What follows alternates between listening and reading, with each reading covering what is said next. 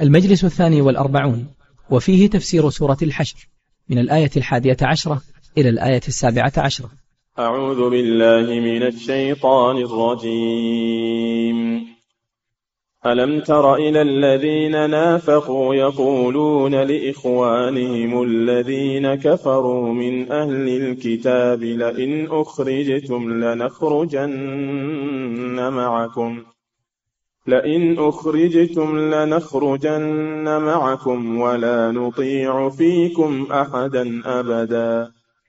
وإن قوتلتم لننصرنكم والله يشهد إنهم لكاذبون. لئن أخرجوا لا يخرجون معهم ولئن قوتلوا لا ينصرونهم ولئن نصروهم ليولن الأدبار ثم لا ينصرون لأنتم أشد رهبة في صدورهم من الله ذلك بأنهم قوم لا يفقهون لا يقاتلونكم جميعا إلا في قرى محصنة أو من وراء جدر. بأسهم بينهم شديد. تحسبهم جميعا وقلوبهم شتى. ذلك بأنهم قوم لا يعقلون. كمثل الذين من قبلهم قريبا ذاقوا وبال أمرهم ولهم عذاب أليم. كمثل الشيطان إذ قال للإنسان اكفر فلما كفر قال إني بريء منك. إني أخاف الله رب العالمين. فكان عاقبتهما أنهما في النار خالدين فيها وذلك جزاء الظالمين. بسم الله الرحمن الرحيم. الحمد لله رب العالمين والصلاة والسلام على نبينا محمد وعلى آله وأصحابه أجمعين. لما ذكر الله سبحانه وتعالى ما حصل لبني النظير لما خانوا العهد مع رسول الله صلى الله عليه وسلم ذكر ما حصل من المنافقين. فقال سبحانه وتعالى ألم تر إلى الذين نافقوا؟ والنفاق هو إظهار الإسلام وإبطان الكفر. نافقوا أي أظهروا الإسلام تقية وأبطنوا الكفر بالله سبحانه وتعالى. فهم في الظاهر مع المسلمين ولكنهم في الباطن مع الكفار. وهذا شأن المنافقين في كل زمان وفي كل مكان. ألم ترى إلى الذين هذا استفهام تعجب. تعجب من حالهم. لم ترى إلى الذين نافقوا وذلك لما حصل من عبد الله بن أبي بن سلول رئيس المنافقين ومن معه مع بني النظير أنهم غرروا بهم وخدعوهم. قال تعالى ألم تر إلى الذين نافقوا يقولون لإخوانهم الذين كفروا من أهل الكتاب سماهم إخوانهم في الكفر مع أنهم يدعون الإسلام. فليست المسألة أو القضية قضية إظهار الإسلام مع ارتكاب ما يناقضه من نفاق وردة وغير ذلك ولا وليست العبرة بالتسمي بالإسلام وإنما العبرة بالحقيقة الذي يكون مسلما ظاهرا وباطنا. هذا هو الإسلام الصحيح. وأما الانتساب للإسلام في الظاهر وفي هوية النفوس يجعل ديانة مسلم وهو يرتكب شيئا من نواقض الإسلام في الظاهر كترك الصلاة و واعتناق المبادئ الهدامة وفي الباطن وذلك بالنفاق والملق. الكاذب فهذا لا عبرة بتسميه بالإسلام. يقولون لإخوانهم من هم؟ إخوانهم الذين كفروا من أهل الكتاب من اليهود من الذين كفروا من أهل الكتاب. لأن ليس كل أهل الكتاب كفروا إنما الذين كفروا فريق منهم. فريق من اليهود كفروا. وهناك من من أهل الكتاب من هو مؤمن من هو مؤمن بالله ورسله. كما قال تعالى ليسوا سواء أهل الكتاب أمة قائمة يتلون آيات الله آناء الليل وهم يسجدون. قال تعالى وإن من أهل الكتاب لمن يؤمن بالله وإن من أهل الكتاب لمن يؤمن بالله واليوم الآخر خاشعين لله لا يشترون بآيات الله ثمنا قليلا. أولئك لهم أجرهم عند ربهم. إن الله سريع الحساب. فالله لا يظلم أحدا. بل إنه سبحانه يستثني أهل الإيمان من كل أمة. استثنيهم. استثنى المؤمنين من أهل الكتاب الذين كفروا. وإنما الكلام على الذين كفروا. كفروا بإيش؟ كفروا بعيسى عليه السلام كفروا بمحمد وقتلوا بعض الأنبياء وكذبوا. فريقا كذبتم وفريقا تقتلون. هذا شأن هؤلاء. فلذلك حكم الله عليهم بالكفر وإن كانوا ينتسبون إلى أهل الكتاب. كالذي ينتسب إلى الإسلام وهو لا يحقق هذا الانتساب. العبرة ليست بالانتساب إلى أهل الكتاب ولا إلى المسلمين. العبرة بالحقيقة. الذين كفروا من أهل الكتاب يعني بني النظير يقولون لهم لئن أخرجتم لنخرجن معكم. يعني إن أجليتم من المدينة فسنجلو معكم ولا نبقى بعدكم.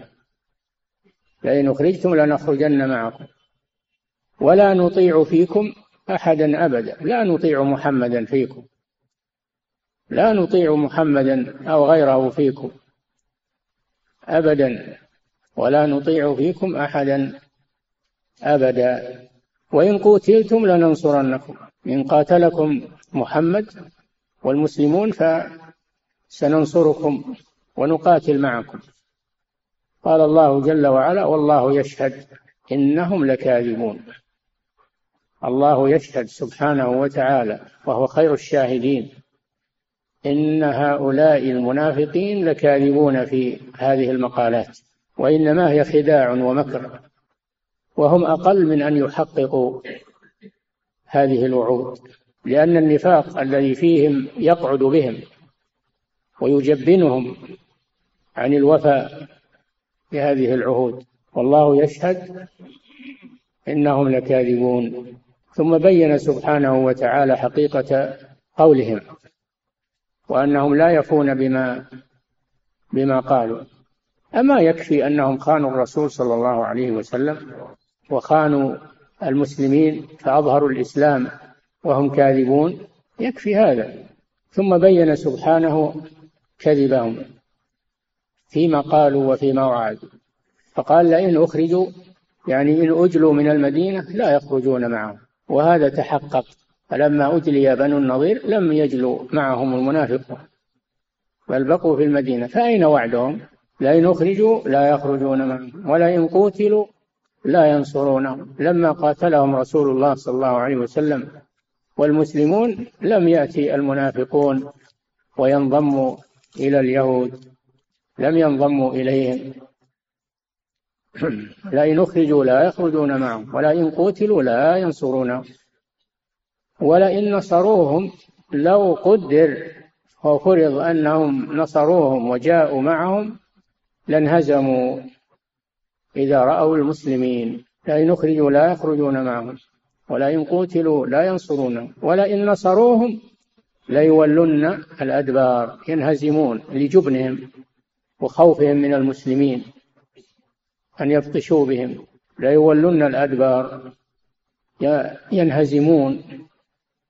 ويولون الدبر المقاتل لا ينهزم ولا يولي العدو الدبر بل يوليه الوجه ويقاتل. هذا هو المؤمن الصادق. ولذلك الصحابة ما كانوا ينهزمون في المعارك وما كان الطعون والجراحات إلا في وجوههم. ما منهم أحد جرح من, من, من الدبر أو من الخلف إنما يقع الطعن والضرب في في نحورهم وفي وجوههم لصمودهم في القتال. ولهذا يقول زهير بن أبي سلمى في وصفهم لا يقطع الطعن إلا في نحورهم. لا يقطع الطعن إلا في نحورهم. وما لهم عن حياض الموت تهليل. هذه صفة الصحابة رضي الله عنهم. أما هؤلاء فإنهم يولون الأدبار. كما قال تعالى في الكفار سيهزم الجمع ويولون الدبر من الجبن والخوف. ليولن الأدبار. ولهذا قال الله للمؤمنين يا أيها الذين آمنوا إذا لقيتم الذين كفروا زحفا فلا تولوهم الأدبار. ومن يولهم منكم يومئذ دبره إلا متحرفا لقتال أو متحيزا إلى فئة فقد باء بغضب من الله. ومأواه جهنم وبئس المصير. والفرار من الزحف من أكبر الكبائر من أكبر الكبائر. ولكن المنافقين لا, لا يأنفون من ذلك. فهم ينهزمون لأنهم يكرهون الموت. وليس عندهم إيمان بما عند الله للشهداء والمجاهدين في سبيل الله. ليس لهم ليس عندهم إيمان يثبتهم بل هم يحبون الحياة ويكرهون الموت ولا يؤمنون. بما بعد الموت. ليولن الأدبار ثم لا ينصرون. لا ينصر القوم الذين معهم منافقون. ولهذا قال سبحانه لما تأخر المنافقون عن الرسول صلى الله عليه وسلم في غزوة تبوك قال الله جل وعلا لو خرجوا فيكم ما زادوكم إلا خبالا ولا أوضعوا خلالكم يبغونكم الفتنة. وفيكم سماعون لهم. والله عليم بالظالمين. فالله أقعدهم ومنعهم من الخروج مع رسوله لأنهم يفسدون يفسدون في الجيش ويخذلون ويرجفون. هذا شأن المنافقين. ثم بين سبحانه السبب الذي من أجله أنهم ينهزمون وأنهم يولون الأدبار. إذا تقابلوا مع جيش المسلمين. السبب ما هو؟ قال لأنتم أشد رهبة في صدورهم من الله لأنهم يخشون الناس ولا يخشون الله سبحانه. يخافون من الناس ولا يخافون من الله لأنتم أشد رهبة في صدورهم من الله. كما قال تعالى يستخفون من الناس ولا يستخفون من الله وهو معهم إذ يبيتون ما لا يرضى من القول كان الله بما يعملون محيطا. لأنتم أيها المسلمون أشد رهبة في صدور المنافقين من الله فهم يرهبونكم ولا يرهبون الله عز وجل. أما الذي يرهب الله ويخاف الله فإنه يصمد في القتال ولا ينهزم. إما النصر وإما الشهادة. هذا هو المؤمن الصادق. لأنتم أشد رهبة في صدورهم من الله. ذلك بأنهم قوم لا يفقهون. هذا هو السبب في كونهم يرهبون من المسلمين ولا يرهبون من الله سبحانه وتعالى. أنهم لا يفقهون لا يفهمون. والفقه هو الفهم. فهم لا يفهمون كلام الله كلام رسوله صلى الله عليه وسلم. فهذا فيه مدح الفقه في كلام الله وكلام رسوله. وأن عدم الفقه فيهما من صفات المنافقين لأنهم لا يهمهم القرآن والسنة لا يهمهم حفظ النصوص ولا فقه النصوص لا يهمهم ذلك. فلذلك جعل الله في قلوبهم الخوف كما قال سبحانه وتعالى يحسبون كل صيحة عليهم. كل ما سمعوا شيء ظنوا أنهم أنهم مقصودون بهذه الصائحة والهائعة فيأخذهم الجبن يحسبون كل صيحة عليهم. هذه صفتهم دائما في قلق وفي رهب وخوف. ذلك بأنهم قوم لا يفقهون. ثم قال سبحانه وتعالى لا يقاتلونكم جميعا لا يقاتلونكم جميعا أيها المسلمون إذا اجتمعتم على قتالهم فإنهم يرهبونكم. إلا في قرى محصنة في في قلاع عليها أسوار أو من وراء جدر يختفون من ورائها. ولا يبرزون في ساحة القتال لا يبرزون في ساحة القتال لما فيهم من الجبن والرعب. أما أهل الإيمان فإنهم يبرزون في ساحة القتال ويلقون عدوهم ويقاتلونهم ويضربون رقابهم والعدو يضرب في رقابهم ولا يهمهم ذلك لأنهم في سبيل الله عز وجل عندهم طمع فيما عند الله سبحانه. وأما المنافقون فإنهم لا يبرزون في ساحات القتال وإنما إن قاتلوا فلا بد أن يكون من وراء أن يكونوا في قرى محصنة في قلاع حصينة. لا يصل إليهم أعداؤهم لأنهم ليس عندهم إيمان يتحصنون به أو من وراء جدر تقيهم من القذائف والرماية. لا يقاتلونكم جميعا إلا في قرى محصنة أو من وراء جدر. بأسهم بينهم. وهذه صفة قبيحة أيضا. أنهم متنازعون فيما بينهم متنازعون فيما بينهم مختلفون. خلاف أهل الإيمان بخلاف أهل الإيمان فإنهم يد واحدة متحابون متناصحون فيما بينهم. أما هؤلاء فإنهم متباغضون فيما بينهم متعادون فيما بينهم. بأسهم بينهم شديد. ليس باسا خفيفا يمكن علاجه يمكن تلافيه لكنه شديد. بأسهم بينهم شديد. لا تحسبهم جميعا. تحسبهم جميعا وقلوبهم شتى. يجتمعون بأبدانهم لكن لا يجتمعون بقلوبهم. والعبرة باجتماع القلوب على المحبة وعلى التعاون وعلى النصيحة تكون قلوب المؤمنين متصافية فيما بينهم. ولو حصل شيء من سوء التفاهم أصلحوه وأزالوه أو يتسامحون فيما بينهم. أما المنافقون فإنهم بينهم تصدع لا يمكن أن يستدرك.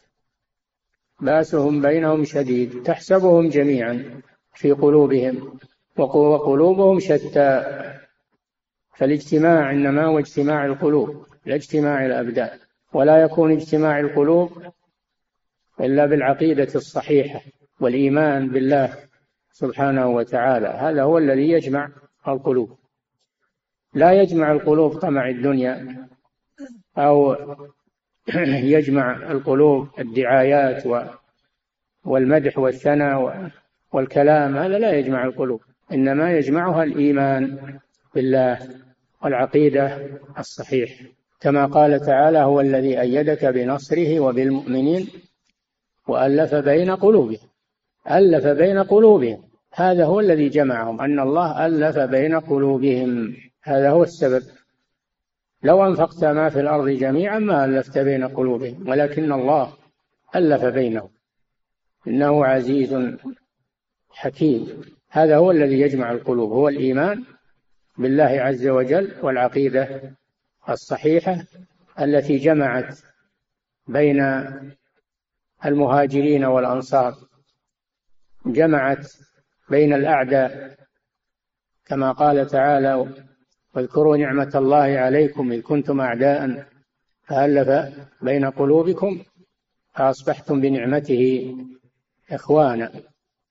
تؤلف بين القلوب المتنافرة والمتعادية الإيمان يؤلف والعقيدة تؤلف بينهم. فاجتمع الفارسي مع العربي والرومي مع العربي والحبشي عقيدة جمعت بين أبي بكر وعمر وسلمان الفارسي وبلال الحبشي وصهيب الرومي جمعت بين قلوبهم فأصبحوا إخوانا متحابين. هذا هو الذي يجمع القلوب قلوبهم شتى. وبهذا يبطل قول بعض بعض الجماعات أو أو الأحزاب الذين مهمتهم التجميع وكثرة العدد بدون عقيدة صحيحة. يجمعون بين المبتدع والسني وبين الشيعي والسني وبين آه، الفرق المختلفة في عقيدتها. ويقولون نجتمع على ما اتفقنا عليه ويعذر بعضنا بعضا فيما اختلفنا فيه.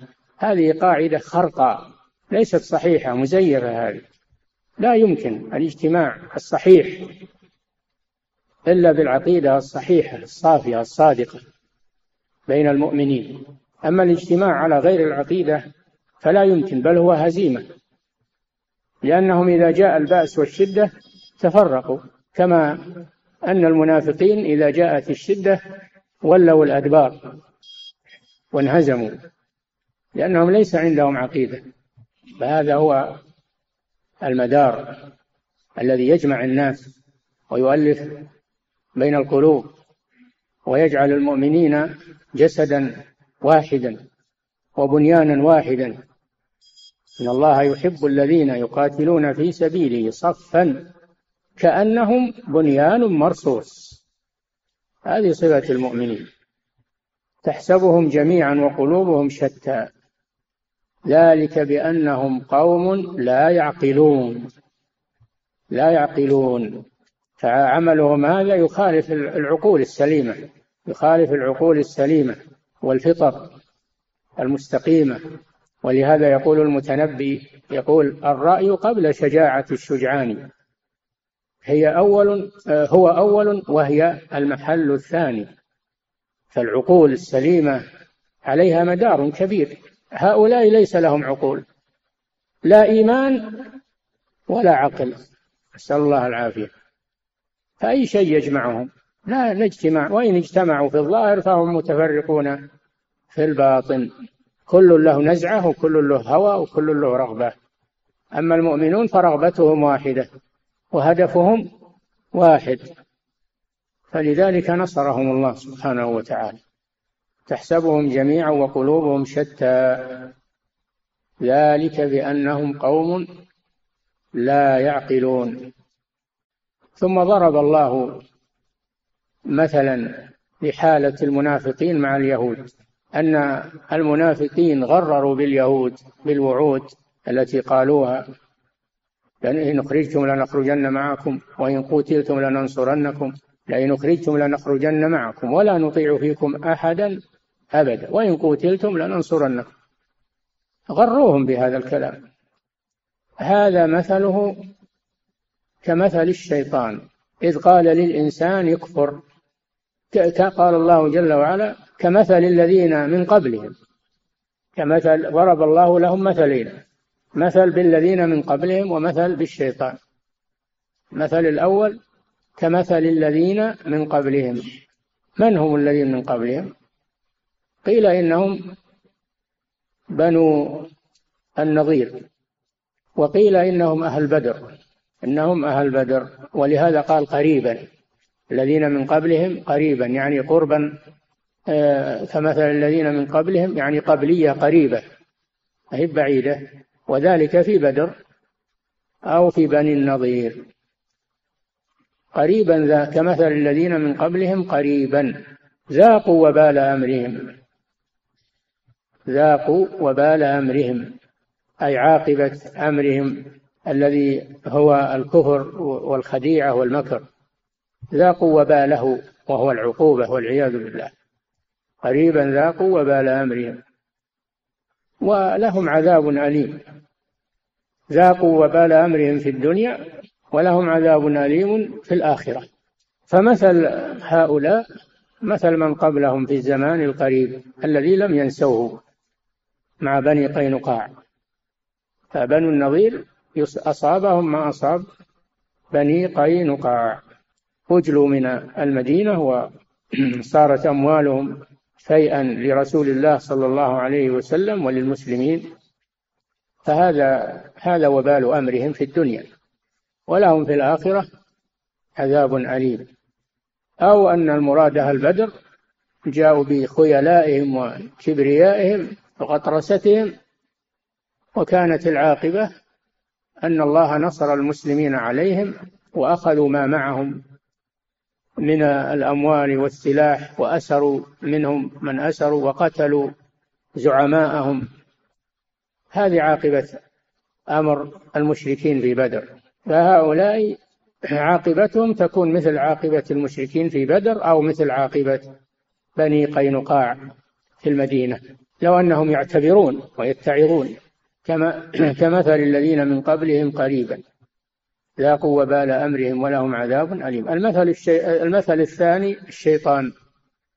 الشيطان يأتي الإنسان من بني آدم فيأمره بالكفر أمره بالمعصية ويزين له يزين له الكفر والمعاصي والشهوات المحرمة.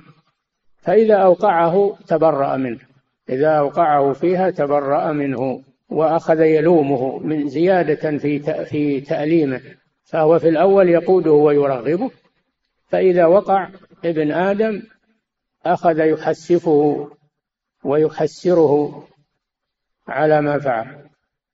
كمثل الشيطان إذ قال للإنسان اكفر فلما كفر أي الإنسان قال الشيطان إني بريء منك. تبرأ منه. كذلك شأن المنافقين مع اليهود. غروهم وخدعوهم ثم تبرأوا منهم وتخلوا عنهم لما جاءت الأزمة فهذا مثلهم مثل الشيطان. نسأل الله العافية. فلما كفر قال إني بريء منك بريء بريء منك ومن عملك. وهذا من باب آه، تحسيره وتأليمه. ما يأتيه ويقول له يعزيه وينشطه لا يخذله ويقول هذا فعلك وأنت الذي فعلت كذا وأنا بريء منك لا تعتمد علي. وهذا يكون يوم القيامة أيضا. إذا دخل أهل النار النار والعياذ بالله فإن الشيطان يقول لهم قال الشيطان لما قضي الأمر إن الله وعدكم وعد الحق ووعدتكم فأخلفتكم وما كان لي عليكم من سلطان. إلا أن دعوتكم فاستجبتم لي. فلا تلوموني ولوموا أنفسكم. ما أنا بمصرخكم. الآن أنا ما أستطيع أني أناصركم وأنقذكم وما أنتم وما أنتم بمصرخي مما أنا فيه. ما أنا بمصرخكم وما أنتم بمصرخي. إني كفرت بما أشركتموني من قبل. تبرأ منهم. إني كفرت هذا تبري منهم والعياذ بالله. فهذا شأن الشيطان مع بني آدم. فهل هذا الإنسان هذا الآدمي هذا العاقل هل يعرف أن الشيطان عدو له؟ والله جل وعلا قال إن الشيطان لكم عدو فاتخذوه عدوا. إنما يدعو حزبه ليكونوا من أصحاب السعير. إذ قال للإنسان اكفر اكفر بالله عز وجل. فلما كفر وأطاع الشيطان تبرأ منه الشيطان وخدعه. قال إني بريء منك. إني أخاف الله رب العالمين. وهذا من باب من باب الكذب. فإنه لا يخاف الله عز وجل. ولكنه من باب الكذب والتمويه. فهذا شأن الشيطان مع بني آدم. ليس مع هؤلاء فقط بل مع بني آدم على سبيل العموم. هذا شأنه. مع بني آدم. وحصل منه هذا في بدر. جاء إلى المشركين في صورة سراقة بن مالك وقال إني جار لكم ويزين لهم الشيطان أعمالهم وقال لا غالب لكم اليوم من الناس وإني جار لكم. جاءهم في صورة سراقة بن مالك بن جعشم كان سيدا في قومه وقال إني جار لكم لا تخافون من محمد من المسلمين نحن معكم. أنا وقبيلتي. فلما تراءت الفئتان فئة المؤمنين وفيهم رسول الله صلى الله عليه وسلم وفئة الكفار وفيهم أبو جهل وفيهم أبو جهل وصناديد آه، قريش من الكفرة لما لما التقت الفئتان فلما تراءت الفئتان رأى بعضهم بعضا هرب الشيطان الذي يقول أنا جار لكم هرب. وقال إني بريء منكم إني أرى ما لا ترون. ماذا يرى؟ رأى الملائكة مع رسول الله صلى الله عليه وسلم ومع أصحابه. لما رأى الملائكة هرب وألقى نفسه في البحر لأن الشيطان لا يقابل الملك أبدا. إني أرى ما لا ترون. إني أخاف الله والله شديد العقاب. هذا فعل ابن آدم. هذا فعل الشيطان مع بني آدم. والله حذرنا منه وأنذرنا منه وأخبرنا أنه عدو. إن الشيطان لكم عدو. هل تظن أن الشيطان هل تظن أن العدو سينصح لك؟ هل تظن أن عدوك ينصح لك؟ أبدا. لا تأمن عدوك أبدا. خذ حذرك منه. إن الشيطان لكم عدو. فاتخذوه عدوا. ابتعدوا عنه ولا تغتروا به وبمواعيده وأوعاده وغروره. فإنه خداع غرار غر أباكم آدم من قبل حينما زين له الأكل من الشجرة التي نهي عنها. فأوقع آدم عليه السلام فأكل من الشجرة. فأدرك آدم أنه قد أذنب فتاب إلى ربه. فتاب الله عليه. فتلقى آدم من ربه كلمات فتاب عليه إنه هو التواب الرحيم. وهذه الكلمات هي قول الأبوين ربنا ظلمنا أنفسنا وإن لم تغفر لنا وترحمنا لنكونن من الخاسرين. تقبل الله توبتهما ومحى عنهما آه، هذا الذنب. فإذا كان هذا حصل مع آدم عليه السلام فكيف نأمن؟ ولهذا قال الله جل وعلا يا بني آدم لا يفتننكم الشيطان لا يفتننكم الشيطان كما أخرج أبويكم من الجنة. احذروا هذا العدو فإنه فعل مع أبويكم هذه هذه الهفوة وهو ساع في إهلاككم. فاحذروه. فلما كفر قال إني بريء منك إني أخاف الله رب العالمين فكان عاقبتهما المثنى من؟ عاقبتهما أي الشيطان والإنسان الذي أطاعه. عاقبتهما أنهما في النار أدخله النار معه. إنما يدعو حزبه ليكونوا من أصحاب السعير. فاصطاد اصطاد ابن آدم اصطاد الإنسان بمكره. وخديعته كان عاقبتهما أنهما في النار خالدين فيها أي خلود مؤبد ليس دخول النار للكافر دخولا مؤقتا كالعاصي من المؤمنين. العاصي من المؤمنين قد يدخل النار مؤقتا ثم يخرج منها أما الكافر والمشرك والشياطين فإنهم خالدون مخلدون في النار خالدين فيها. وذلك جزاء الظالمين. ليس هذا مقتصرا على على الشيطان والإنسان الذي حصل منهما ذلك بل هذا جزاء الظالمين عموما. الذين كفروا بالله وأشركوا بالله وعصوا الله فإنهم ظالمون إما ظلم الشرك وإما ظلم النفس. هذا جزاء الظالمين. قاعدة عامة أن كل من أطاع الشيطان وعصى الرحمن فإن هذا مآله والعياذ بالله. فالشيطان يدعو إلى النار. والله جل وعلا يدعو إلى الجنة والمغفرة بإذنه. أولئك يدعون إلى النار. والله يدعو إلى الجنة والمغفرة بإذنه. والشيطان يدعو حزبه ليكونوا من أصحاب السعير. فالله يدعو إلى الجنة والشيطان يدعو إلى السعير. فالمؤمن يتذكر هذا ويفرق بين ربه سبحانه الذي يريد له الخير ويدعوه إلى الجنة وبين الشيطان الذي هو عدو له يدعوه إلى النار. وذلك أي دخول النار والخلود فيها جزاء الظالمين الظالمين بالشرك والكفر والعياذ بالله. نسأل الله العافية ونسأل الله سبحانه وتعالى أن يرينا الحق حقا ويرزقنا اتباعه وأن يرينا الباطل باطلا ويرزقنا اجتنابه.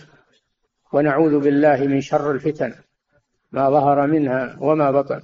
نسأله سبحانه وتعالى أن يصلح أحوالنا وأن يختم أعمالنا بالعمل بالعمل الصالح والخاتمة الحسنة. صلى الله وسلم على نبينا محمد على آله وأصحابه أجمعين. أحسن الله إليكم سماحة الوالد. يقول السائل ما رأي فضيلتكم في تفسير روح المعاني في تفسير القرآن العظيم والسبع المثاني للآلوسي رحمه الله؟ نعم تفسير جيد لكن قد يكون فيه أشياء من التصوف فيه أشياء من التصوف ولكنه في الجملة تفسير جيد. نعم.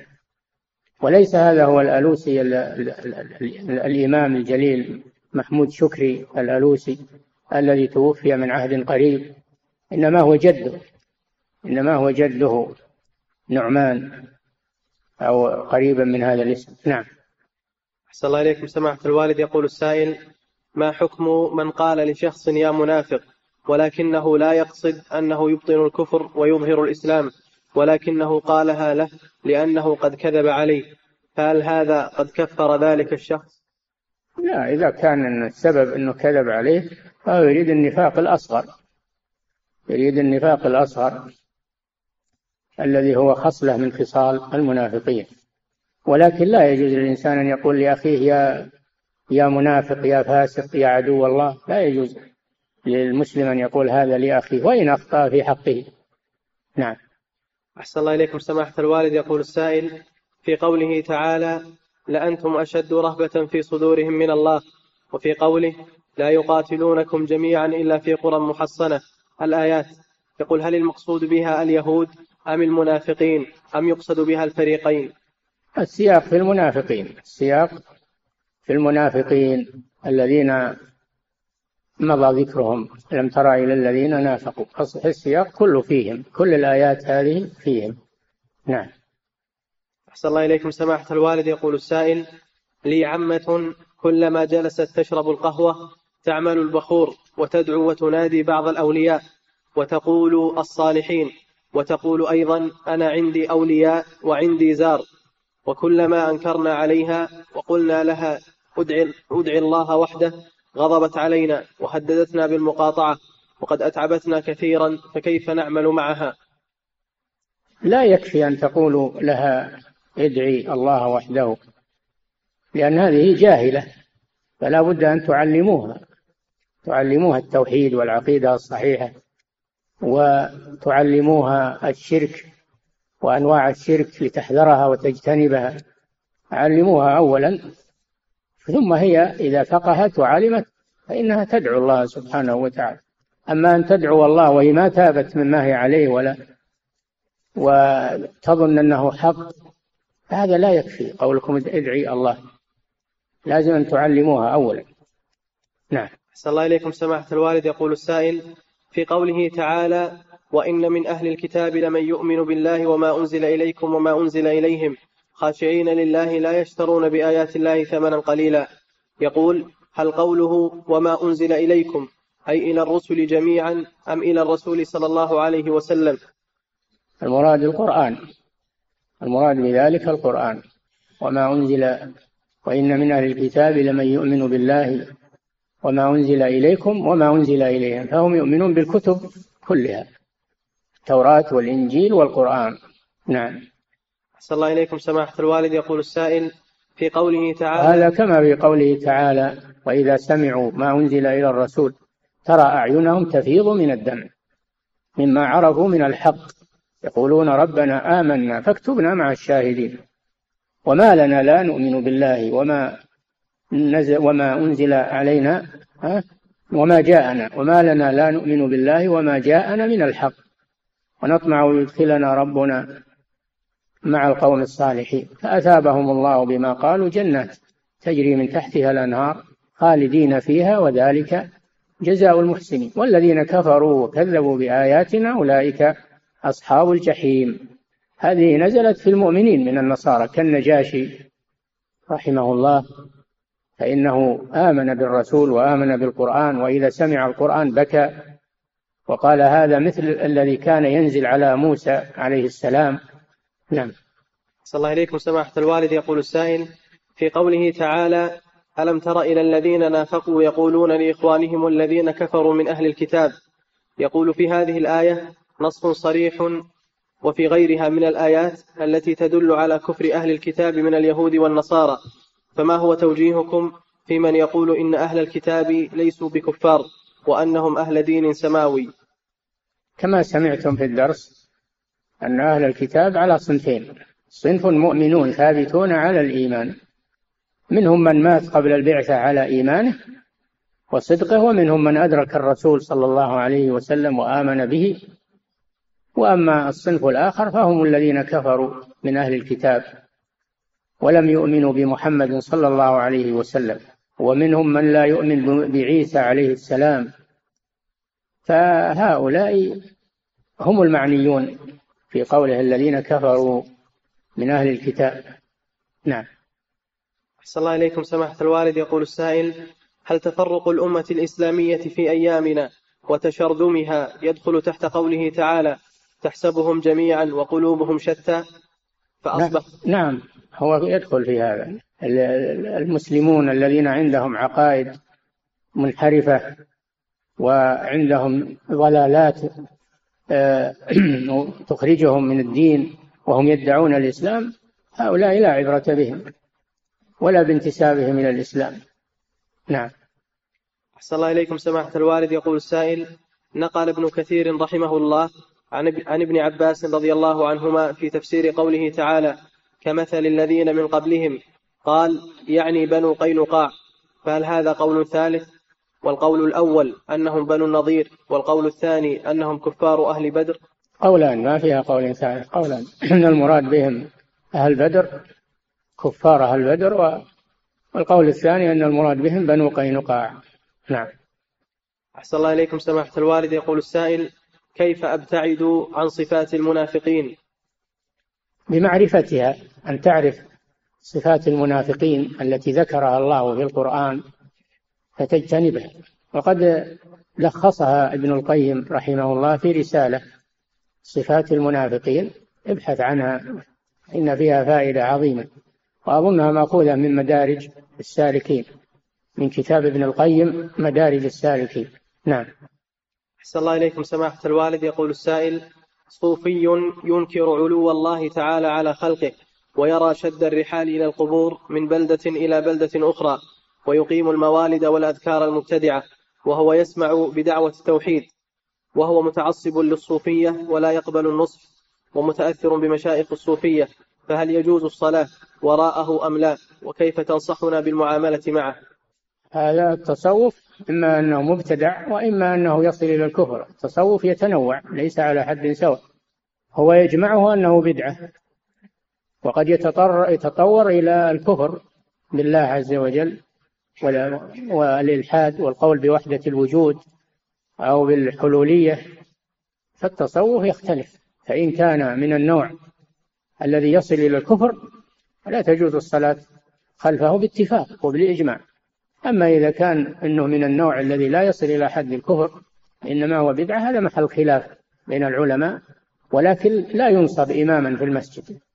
لا ينصب المبتدع إماما في المسجد من الصوفية وغيرهم.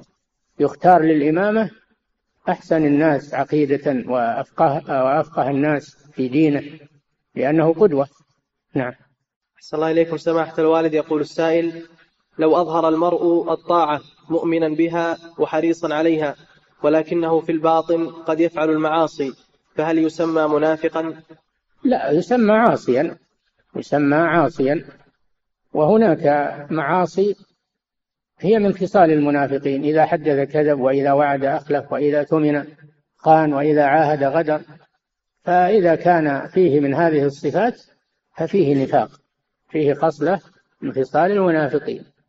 أما بقية المعاصي فهذه تسمى معاصي ولا تسمى آه، نفاق تسمى معاصي يوقع الإنسان فيها الشيطان والشهوة ثم يتوب إلى الله عز وجل. نعم.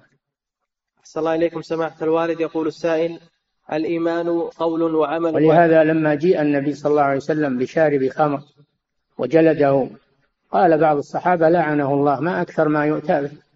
قال لا تلعنه أما علمت أنه يحب الله ورسوله؟ قد يكون الإنسان يحب الله ورسوله لكن يقع في المعصية بحكم الشهوة أو جلساء السوء ولا ينافي هذا أنه مؤمن بالله ورسوله. نعم. صلى الله إليكم سماحة الوالد يقول السائل الإيمان قول وعمل واعتقاد. فهل من ترك العمل مجمع على فهل من ترك العمل مجمع على أنه ليس بمسلم مع اعتقاده وقوله بالإيمان؟ إذا ترك العمل نهائيا يا أخي ما عمل شيء في حياته لا صلى ولا صام ولا فهذا ليس بمؤمن.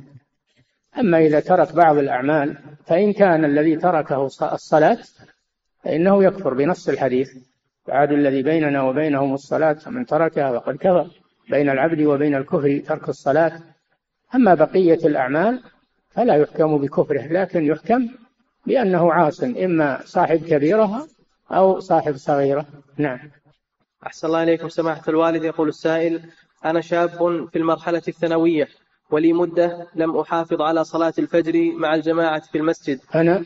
يقول أحسن الله إليكم أنا شاب في المرحلة الثانوية ولي مدة لم أحافظ على صلاة الفجر جماعة في المسجد. فما هي النصائح التي أحافظ عليها وعلى التي تجعلني أحافظ على الصلوات كلها؟ أن تفعل الأسباب التي توقظك لصلاة الفجر. منها أن تنام مبكرا ولا تسهر. تعطي نفسك حظها من النوم والراحة حتى تقوم آخر الليل. ومنها أنك تعمل وسيلة للإيقاظ وسيلة للإيقاظ. كالمنبه تجعله عندك أو توصي من يوقظك من أهلك أو من جيرانك توصيه بذلك ثم بعد ذلك يزول عنك الكسل بإذن الله. إذا حافظت على القيام وحرصت عليه لصلاة الفجر فإن الله يعينك. وإذا جاء وقت الفجر ستستيقظ تلقائيا من النوم. إذا عودت نفسك على هذا فإنك تستيقظ تلقائيا من النوم. نعم. كالشيء بالمران والتعود والنية الصالحة. نعم. أحسن الله إليكم سماحة الوالد. يقول السائل أنا موظف في الجمارك وبعض الركاب والخادمات يأتون إلى هذه البلاد. أنا؟ يقول أحسن الله إليكم. أنا موظف في الجمارك وبعض الركاب والخادمات بعض الإيش؟ الركاب. أحسن الله ها؟ يقول وبعض الركاب والخادمات. الركاب؟ نعم أحسن. أي وش يجيب الركاب للجمارك نعم. يقول أحسن الله إليكم يأتون إلى هذه البلاد ومعهم الإنجيل. ها؟ يقول يأتون إلى هذه البلاد ومعهم الإنجيل. قصده الجمارك اللي في المطارات. نعم. يقول أحسن الله عليكم فهل يجوز لي أن أتركهم يدخلون به إلى هذا البلد؟ حسب التوجيهات التي عندك تعمل بالتوجيهات التي عندك. فإذا مسكت معهم شيء من الكتب السابقة امسكها عندك وراجع المسؤولين. راجع المسؤولين آه، عنها ماذا يعمل بها. لا تعمل شيء بدون أن يكون فيه نظام صادق ومتبع. نعم. أحسن الله إليكم سماحة. لكن تمسكها عندك. على كل حال ما تخليها تروح تمسكها عندك وتراجع المسؤولين ماذا تعمل بها. هل تردها عليه؟ هل تتلفها؟ لازم فيه نظام. نعم. أحسن الله إليكم سماحة الوالد. يقول السائل فسر أحد طلبة العلم الإيمان بأنه التوحيد. فلو فعل الإنسان معصية فقد نقض توحيده. فهل كلامه صحيح؟ الإيمان يشمل التوحيد. الإيمان بالله يشمل الإيمان بربوبيته وإلهيته وعبادته وأسمائه وصفاته. يشمل هذا كله. كله يشمله الإيمان. فالذي الذي يخل بالتوحيد ويشرك بالله هذا ليس بمؤمن بلا شك هذا. رأس الإيمان هو التوحيد. إفراد الله بالعبادة هذا ورأس الإيمان. نعم. صلى الله عليكم سماحة الوالد. يقول السائل في قوله تعالى عن الشيطان إنه يراكم هو قبيله من حيث لا ترونهم. يقول من هو قبيل الشيطان الذي يرى الإنسان في هذه الآية؟ قبيله يعني جماعته من الشياطين والجن. الجن لا نراهم وهم يروننا. قبيله يعني جماعته وأشباهه. نعم من الجن. نعم. أحسن الله إليكم سماحة الوالد. يقول السائل هل الأفضل الاستماع للقرآن أم ذكر الله تعالى والاستغفار والتحميد والتسبيح؟ القرآن أفضل شيء تلاوة القرآن مع التدبر أفضل أنواع الذكر أفضل من الأذكار والتسبيح و... نعم. وفي إمكان الإنسان أنه يجعل وقت لتلاوة القرآن ووقت للذكر. يجعل وقت لهذا وقت لهذا. نعم. يوزع وقته. نعم. أحسن الله إليكم. سماحة الوالد يقول السائل رجل صلى في مسجد ثم علم بعد ذلك أن فيه قبرا فما حكم صلاته؟ وهل يعيدها؟ نعم. إذا علم أن فيه قبر يعيد الصلاة لأن الصلاة غير صحيحة. وإذا كانت غير صحيحة فتعاد نعم.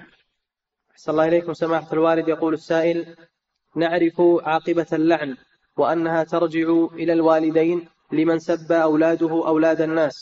ولكن يقول أحسن الله إليكم نعرف عاقبة اللعن وأنها ترجع للوالدين لمن سب أولاده أولاد الناس. ولكن نبرأ إلى الله من لعان بعض أولادنا فهل نأثم وترجع علينا اللعنة مع أننا نوجههم ونوبخهم؟ اللعنة ترجع إلى قائلها. إذا صدرت بحق أحد وهو لا يستحقها رجعت إلى قائلها ما ترجع إلى الوالدين. لكن في الحديث أن الرجل إذا سب والدي شخص فإن هذا الرجل المسبوب يسب والدي هذا الساب فيكون سببا يكون سببا في سب والديه. نعم.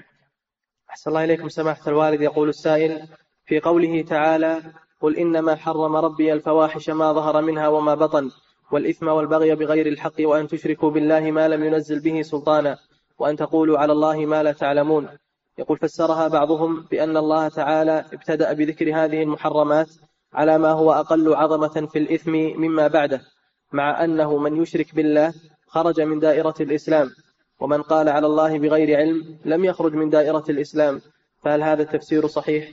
من هو اللي فسرها بهذا؟ نشوف التفسير هذا يجيب لنا المصدر والكتاب اللي فيه هذا التفسير.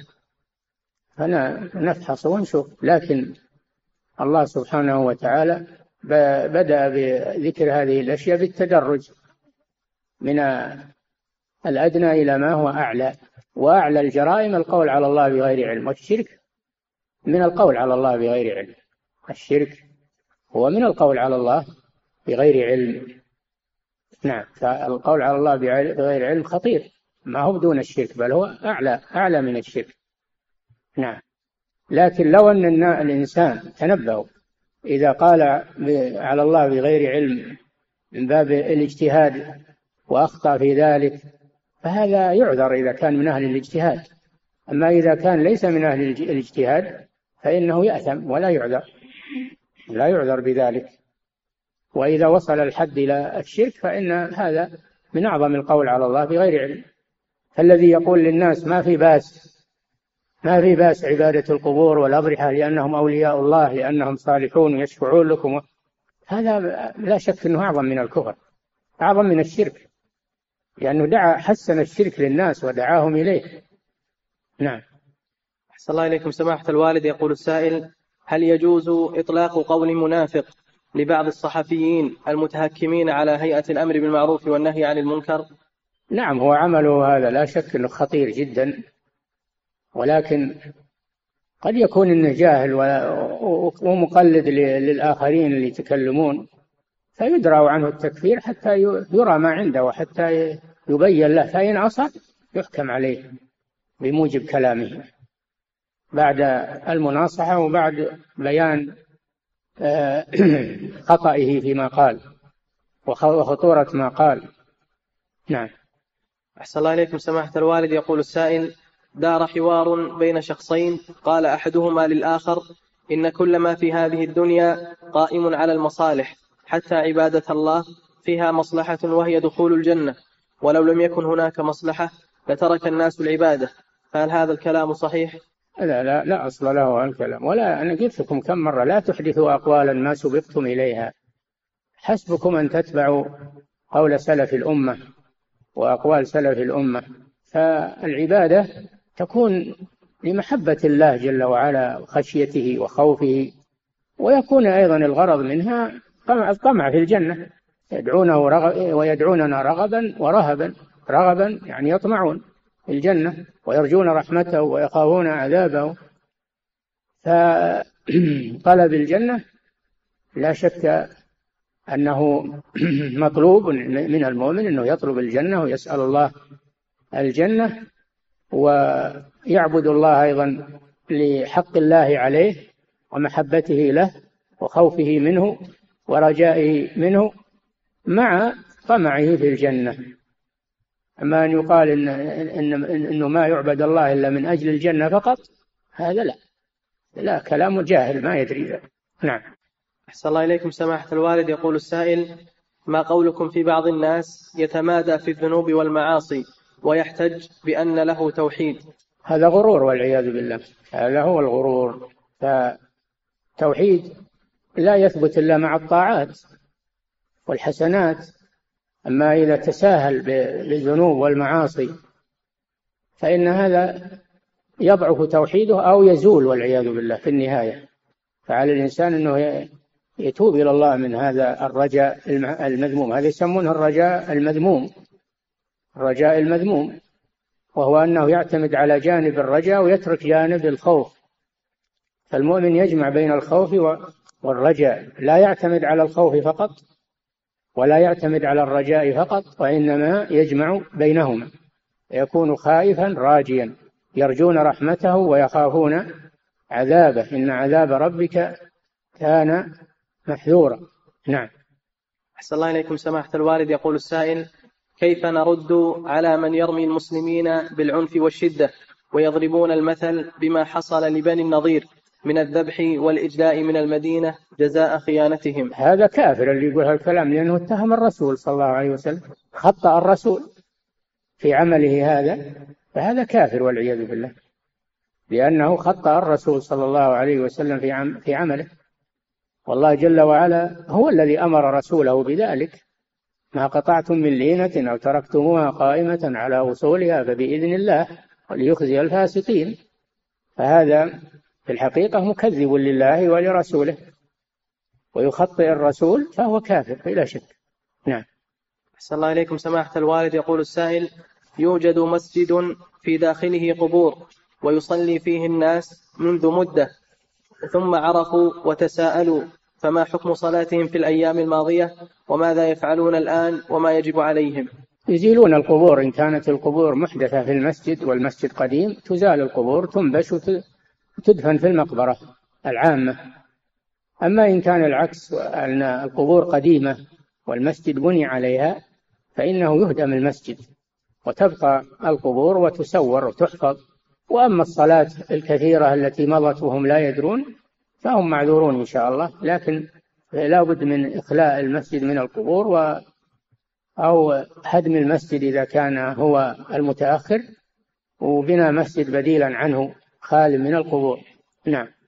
أحسن الله إليكم. سماحة الوالد يقول السائل هل التورك في الصلاة سنة, سنة للمرأة أم سنة للرجل فقط؟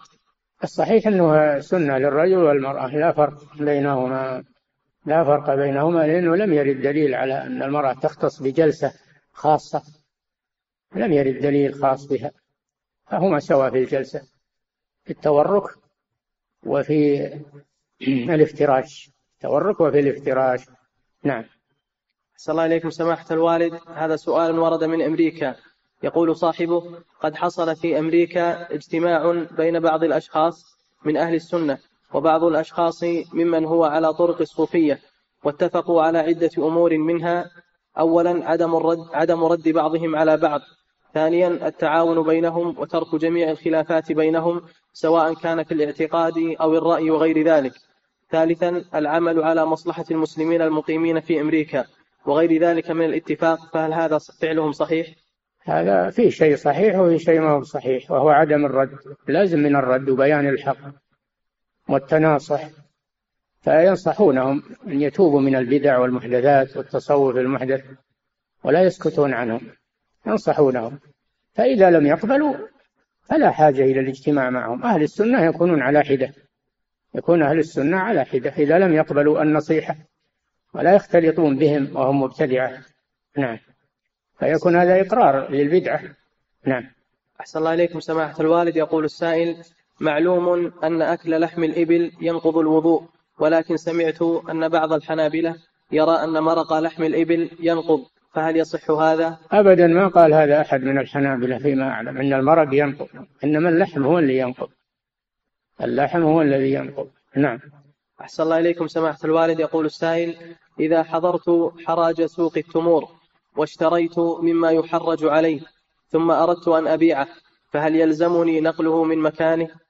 نعم نقله لا شك أنه أحوط وهو القبض التام لأنه صلى الله عليه وسلم نهى عن بيع السلع حيث تبتاع حتى يحوزها التجار إلى رحال هذا لا شك أنه أتم. وإذا باعها في مكانها بعد ضبطها وقبضها فهذا قبض آه، ضعيف أو ناقص لكن البيع يصح مع هذا. نعم. أحسن الله إليكم. سماحة الوالد يقول السائل لوحظ من بعض المستقيمين على الطاعة التخلف عن صلاة الجماعة واقتراف بعض المعاصي فهل من توجيه لهم؟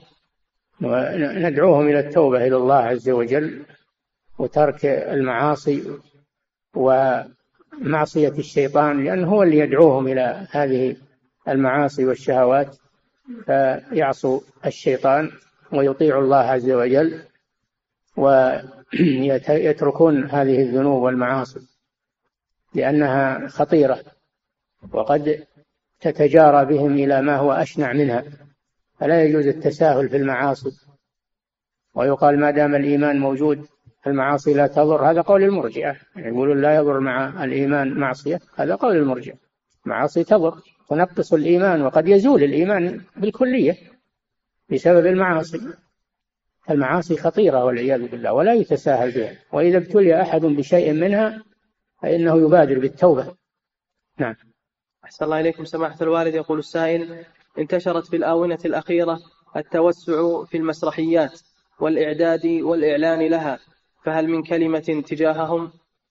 ما دام أنها تقرر التمثيليات في في المدارس في بعض المدارس أو في كلها وتقرر أيضا في في المراكز الصيفية فهذا تدريج للمسارح. فعلى المسلمين أن يتنبهوا لهذا وأن يحسموا الوضع.